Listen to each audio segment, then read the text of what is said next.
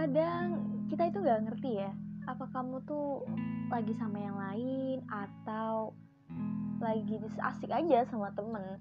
Kita tuh cemburu, kita tuh mau marah, tapi kenapa kalian malah balik marah? Kalian gak tahu kalau kita tuh khawatir banget. Kalau kamu khawatir, mending kamu ke sini aja.